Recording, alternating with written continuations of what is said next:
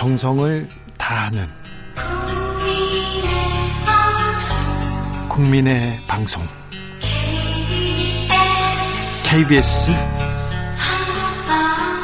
주진우 라이브 그냥 그렇다고요.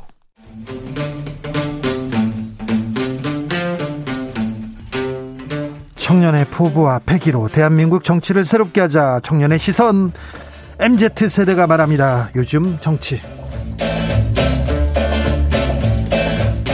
2030 청년 정치인 어벤져스입니다. 청벤져스 각자 자기소개하고 안녕하세요. 더불어민주당 비대위원 권지웅입니다. 권지웅 의원 잘, 잘 오셨습니다. 네, 안녕하십니까. 국민의힘 최고위원 김용태입니다. 김용태 최고 감사합니다. 자, 인사청문회 어떻게 보고 계십니까? 김용태 최고. 네, 다행히 다음 주 월하죠. 5월 2, 3일 날 한덕수 국무총리 후보자에 대한 인사청문회가 여야가 합의가 되어서 네. 어, 다행으로 생각하고 있고요. 다행히 당연히 열려야죠. 예, 예. 왜냐면 어, 임명동 의안이 온 뒤로 20일 안에 국회는 어, 인사청문회를 통해서 어떤 역할을 해야 되기 때문에 네. 예, 우리가 준수하는 국회법을 준수해야 될 것 같고요. 네. 그리고, 그리고 제가 한 가지 안타까운 점을 좀 드리면 월요일까지 최고위원회 때 확인한 결과 민주당이 한덕수 총리 후보자에 대해서 자료 제출 요구를 한 1,090건을 했더라고요. 네. 근데 이게 저희가 과거에 문재인 정권의 총리 후보자들하고 비교를 해봤더니 어, 이낙연 당시 총리께서는 350여 300건. 건 네. 그다음에 저 김부겸 총리께서는 250여 건 정도 했고 사실 거기서도 그렇게 많은 자료 제출하지 않으셨어요. 근데 이번에 너무 과도한 걸 제출하시고 또 말도 안 되는 터무니 예를 들면은 1900 어, 70년대 사무관 시절부터 봉급 내역이라든지 아니면 본인들 어, 돌아가신 지 어, 오래되신 부모님 그 총리 후보자 부모님에 대한 어떤 제가 전 시간에 네. 민주당이 과도하게 자료 네. 제출하는 거는 야단쳤어요. 아. 잘못했다 이렇게 얘기했어요. 그렇잖아요. 아니 40년 전 그리고 막 70년 전 자료를 어떻게 가져와요? 근데 뭐 이제 좀 부적절한 자료 요구가 네네. 일부 있었는지 네. 모르겠지만 네. 사실은 그건, 그 그건 항상 있어요. 항상 있어요. 그거. 김현장에서 일하면서 어떤 그 업무를 했는지 네. 그리고 이제 그때 국외 출장을 했는데 그때 여비 내역이라든지 이런 것들은 사실 충분히 제출할 수 뭐 있었던 그 관련해서 김현장 고문료로 그렇죠. 받은 거에 대해서는 명확히 어떤 얘기하죠. 역할을 하셨는지에 대해서는 검증을 받으실 필요가 있고요. 예. 다만 그 제출 그렇지. 과정에서 영업 비밀에 해당되는 부분은 제외하고 좀 네. 나머지 부분은 좀 성실하게 제출하는 게 맞죠. 예. 네. 김용태 최고는 뭐 정호영 보건복지부 장관 물러나라 계속 얘기하고 또또쓴 소리도 합니다. 그런데 뭐, 예. 정호영 후보 말고 다른 분은 괜찮습니까? 일단 정호영 장관 후보자 제가 뭐 당정에 쓴소리하는 게 계속 마음이 편치 않는데요. 네. 어쨌든 정호영 후보장 장관 후보자의 문제는 이해충돌 의혹에 있어서 이게 굉장히 젊은 층의 공정에 대한 상식에 대한 어떤 굉장히 높은 기준선을 요구하는 건데 이것을 충족하지 못하는 부분에 있어서 저는 좀 사퇴해야 되는 것 같다고 생각합니다. 그런데 뭐 사퇴하시거나 임명 처리를 처리를 하지 않을까요? 그런데 정호영 후보가 다른 후보자가 받을 비판이나 비판을 검증을 다 받고 있기 때문에 쭉 이렇게 끌고 가려는 그런 작전 아닐까요? 아니, 뭐 전혀 그렇지 않습니다. 그렇지 않고요. 예. 저희는 최고위원들 뭐 지금 저뿐만이 아니라 윤영석 최고위원이나 아니면 정명 최고위원 다 방송에서 사퇴를 하는 것이 맞다고 아, 의견을 아, 밝히셨더라고요. 예. 네.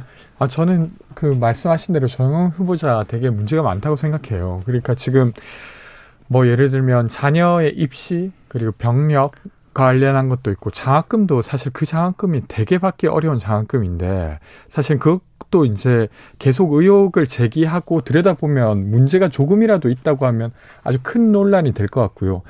저는 김인철 후보자 관련한 이야기를 좀 드리고 싶은데 예. 교육부 장관 후보자세요. 네. 근데 외대 총장을 하면서 사실은 사회이사를 겸직했거든요. 보통 네. 근데 총장을 하면서 사회이사를 겸직하는 경우는 거의 없다고 하더라고요. 그런 부분이 사실 이해충돌 관련한 조금 문제가 있을 수 있고 또 구체적으로는 자신이 주주인 회사에 기숙사 관련한 용역을 체결했어요.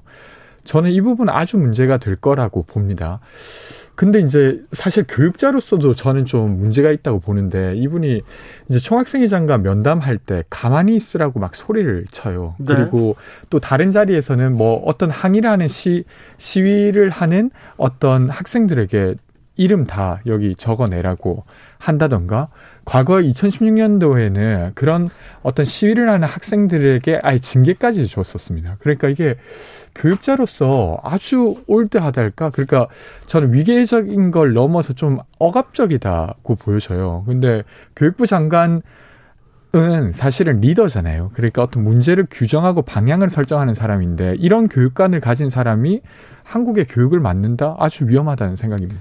그러니까 빨리 저 인사청문회를 개최를 해주셔가지고 네. 이런 부분을 빨리 국민의 의혹에 검증할 수 있는 시간을 가졌으면 좋겠습니다. 그러니까 사실은 이게 민주당만 이야기했던 게 아니라 자료 제출이 부족하다는 건 사실 정의당도 같이 목소리를 모았던 거예요. 그렇죠. 그러니까 자료 제출이 일부 좀 미비했던 것이겠죠. 게다가 특히나 이제 국회에서 다른 이제 후보자, 장관 후보자의 경우야 뭐 그 채택을 보고서 채택을 안 하더라도 임명 강행할 수 있지만 사실 국무총리는 아니지 않습니까? 그러면 충분히 좀 더 성실히 했어야 되는 부분 같습니다. 네. 김인철 후보자의 온 가족이 풀브라이트 장학금을 받았더라고요. 부인도 받았더라고요. 아, 요 부분은 조금 놀랐구나. 굉장히 좀 꼼꼼하시구나 그런 생각도 했습니다. 조성빈님께서 과거 얘기해봐야 내 부족함을 메우기 위한 것이고 전 정권보다 다르다는 것을 행동과 결과로 보여주면 되는 겁니다. 반박보다는 할 말 없도록 보여주세요. 이런 의견도 좋습니다. 음, 인수위 때 아, 인수위가 아니라 이제 청문회가 열리면 이렇게 시작되겠죠. 다음 주부터는 시작된답니다. 그러니까 지켜보시자고요. 어, 어제였나요? 박지원 비대위원장이 조국 부부 사과 요구했습니다. 또 그걸 가지고 또 조금 논란이 이어지고 있는 것 같은데 곁에서 본 권지웅 위원 어떻게 보셨어요?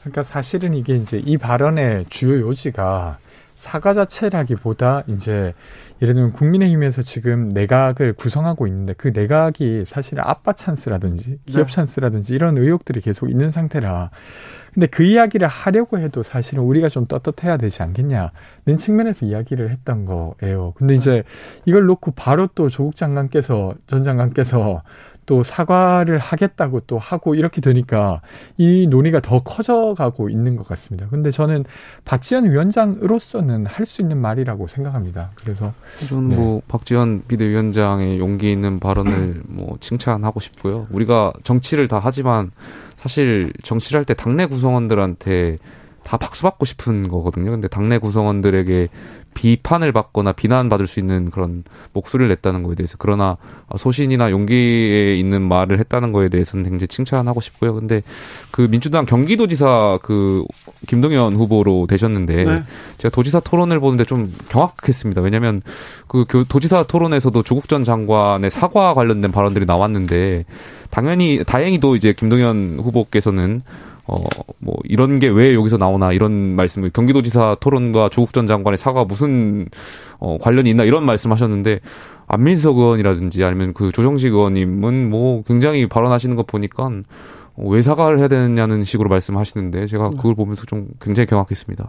네, 민주당은, 어, 이 문제가 나오면 굉장히 또 예민해져 가지고, 음. 예민해져 가지고, 어, 이렇게 갈리기도 합니다. 이게 그래서 뭐, 조국 강을 언제 건너느냐. 저희도 탄핵의 강을 건너는데 한 5년 걸렸거든요. 조국의 강을 건너는데 아마 5년 더 이상 걸리지 않을까 싶습니다. 아, 좀 얼른 건너는 게 좋을 것 같은데. 네, 네 알겠습니다. 네. 물가가 치솟고 민생이 어려운데 신라호텔 영빈관에서 꼭 이렇게 어, 축하연을 취임연을 해야 되나 이런 얘기는 나옵니다. 국민의힘에서는 뭐라고 합니까? 저도 사실 좀, 어, 그 부분에 대해서는 좀 다소 아쉽다라는 생각 가지고 있습니다. 저희가 코로나로 인해서 많은 국민들이 지난 2년간 굉장히 어려워했는데 꼭 어, 신라 호텔에서 그, 그런 만찬을 주최해야 되는가에 대한 좀 아쉬움은 좀 저도 갖고 있습니다. 그러나, 어, 청와대를 국민께 개방하겠다고 말씀하셨고, 그 약속을 지키는 과정에서, 어, 어떻게 나왔던 안이 아닐까, 이런 생각 갖고 있습니다. 저는 약간 좀 그냥 국민들이 보기에 예를 들면 청와대를 못 들어가겠다는 이야기를 하면서 되려 엄청 좋은 고급 호텔을 빌려가지고 하는 모습이 좀 부적절해 보이긴 할 것 같아요. 네. 네. 긴 말은 안 하네요. 네. 알겠어요. 어, 지금 검찰 관련된 검찰 수사권 조정 관련된 얘기로 지금 그 이, 이 시기를 보내고 있지 않습니까? 가장 중요한 이슈 중에 하나잖아요. 예, 예. 이 부분에 대해서는 어떻게 판단합니까? 아, 중재안이 거 중지안이 받아들여지면서 어느 정도 지나갈 줄 알았는데 다시 또 뜨거워졌어요. 어떻게 보세요? 저는 엄청 부적절하다고 봅니다. 그러니까 심지어 이게 의총까지 열어서 합의를 했던 거지 않습니까? 그러니까 누가 합의를 강요했던 것도 아니고 본인이 본인들이 모여가지고 의총이라고 하는 아주 권위 있는 의사결정 과정을 거쳐서 결정했는데 한 3일 만에 이렇게 바꿨어요. 근데 사실은 의총이라고 하는 것은 뭐 한 10분 정도 하는 게 아니라 꽤 오랜 시간 진행되는 거라 그때 윤석열 당선인이 이 내용을 몰랐다는 것도 말이 안 되고 그때 아마 의견을 줬겠죠. 근데 3일 만에 갑자기 바뀐 겁니다. 그러면서 사실은 지금 어 이제 사실은 국회에서 논의해야 될 것들, 그러니까 장애인 관련한 법이라든지 손실보상 추경이라든지 이런 것들이 또 좀 경색 국면으로 넘어가게 되는 거예요. 예. 근데 이 책임은 온전히 저는 국민의힘에 있다고 생각합니다. 왜냐하면 합의했다가 이제 스스로 파기한 것이기 때문에. 네. 저는 그만큼 이 검수 완박이 가지고 있는 어, 떤 중대안이 굉장히 크다고 생각됩니다. 물론 여야가 합의한 음. 것을 존중하는 것도 필요하겠지만 이 법안이 통과됐을 때 국민에 미칠 영향력이나 우리 헌법 정신에 미칠 영향 같은 것을 고려했을 때는 저는 얼마든지 재논의 할 수 있다고 생각되고요. 당연히 민주당 입장에서는 뭐 말씀하실 수 있겠죠. 왜냐하면 민주당이 만약에 중재안이 통과되지 않고 원안을 그대로 어, 입법 독주를 통해서 통과했더라면 그 책임은 오롯이 민주당이 받아야 되고 심판을 받았을 텐데 민주당 입장에선 중재안을 통해서 어쨌든 중재안이 통과됐을 때 여야가 이 책임을 다 나눠지게끔 했던 건데 다시 국민의힘이 여기에 대해서 아 재정을 거니까 민주당 입장에서 이 중재안을 통과시키는 것도 이 모든 책임을 민주당이 받을 거라는 걸 알고 있기 때문에 지금 민주당이 굉장히 당황스러워할 거다. 이거 그래? 그만큼 되게 위험한 법안이라고 네, 생각하거든요. 그렇진 않고 되려 이제 명분이 생겼죠. 그래서 아마 의장과 그리고 정의당과 함께 이 법을 통과시키게 될 것 같은데 사실 중재안에 무엇이 문제였는지 제대로 말하지 않고 있어요. 국민의힘은. 그러니까 사실 검수 그러니까 기소권과 수사권을 분리해야 된다는 건 윤석열 당선인도 동의했던 바인데 네. 지금 이번에 중재안에 어떤 게 부족하냐라고 물으면 제대로 답을 못 해요. 그러니까 그 전에는 어떤 거였냐면 그 검찰의 보안 수사 관련한 건 꼭 유지돼야 된다. 근데 네. 합의안에 유지가 유지했어요. 되었습니다. 네. 네. 그리고 6대 범죄를 다 옮기면 안 된다. 그래서 두 개는 남겨놓고 된 상황인데 그래서 뭘 해야 되나 싶어서 물어봤더니 갑자기 그런 이야기를 해요. 이 법이 통과되면 공직자와 선거사법 은 검찰이 수사를 못하게 되니까 그래서 안 된다라고 해요. 근데 현재도 그 공직자와 선거사법은 경찰이 더 수사를 많이 하고 있습니다. 그러니까 뭐 이 법이 통과된다고 해서 크게 바뀌는 게 없는데 마치 이 법이 통과되면 국회의원들이 뭔가 수사를 피하게 되는 것 같아서 할 수 없다. 뭐 이렇게 음, 말하는데 이게 그 앞뒤가 안 맞는 상태죠. 검수완박 중재안에 대해서 좀 개인적으로 반대하는 생각 갖고 있었는데 저희 원내대표께서 계속 말이 길어질 것 같은데 원내대표께서 그 중재안을 받는 것이 사실 전략적 판단이었거든요. 그렇죠. 네. 보안 수사권을 그러니까 차, 확실히 지키고 예, 차선을 선택하신 네. 거라고 생각되고요. 그러나 그 과정에서 많은 국민들이 지난 주말에 어, 우려를 많이 보내셨고 전, 법률 전문가들도 여기에 대해서 비판의 목소리가 많았었거든요. 그렇기 때문에 저희 당 대표께서 또 뭐 여러 가지 의견을 고려해서 이제 법안을 중재안을 다시 재논의할 필요성이 있음을 말씀하셨던 거고요. 공수처가 처음 생길 때도 뭐 민심 국민들이 우려한다고 하는데 국민들은 네. 크게 검찰 개혁에 그 대해서 그 그렇게 공수처도 마찬가지인데 네. 그 당시 통과될 때도 민주당이 검찰 개혁이라고 하면서 굉장히 공수처가 생기면 검찰을 견제하고 굉장히 어떤 개혁이 있을 것처럼 말했는데 입법 독주를 통해서 밀어붙였는데 공수처가 지금 어떻게 됐습니까? 그러니까 지금 뭐, 아, 이제 제도가 완전히 안착됐다고 보기 어려운 시간이고요. 한 네. 1년 정도 된 거잖아요. 검경 수사권 분리도 이제 1년 된 겁니다. 그러니까 저는 이제 자리 잡아가는 과정이라고 보고 근데 어쨌건 의총까지 열어서 합의를 했던 걸 3일 만에 뒤집을 그만한 이유가 있다고 보여지지 않아서 네. 이건 그냥 국민의힘이 어떤 다른 정치적인 이유가 있는 건지 하여튼 저도 의아합니다. 그러니까 뭐 그런 합의안을 깼다는 거에 대한 비판은 저희가 달게 봤지만 그만큼 이 사안이 중대하다는 것을 좀 민주당도 알았으면 좋겠습니다. 알겠습니다. 요즘 정치 권지웅, 김용태, 김용태, 권지웅 두 분 감사합니다. 오늘도 감사합니다. 고맙습니다. 네. 주진우 라이브 여기서 인사드리겠습니다. 오늘 돌발 퀴즈의 정답은 버핏 워렌 버핏이었습니다. 저는 내일 오후 5시 5분에 돌아옵니다. 지금까지 주진우였습니다.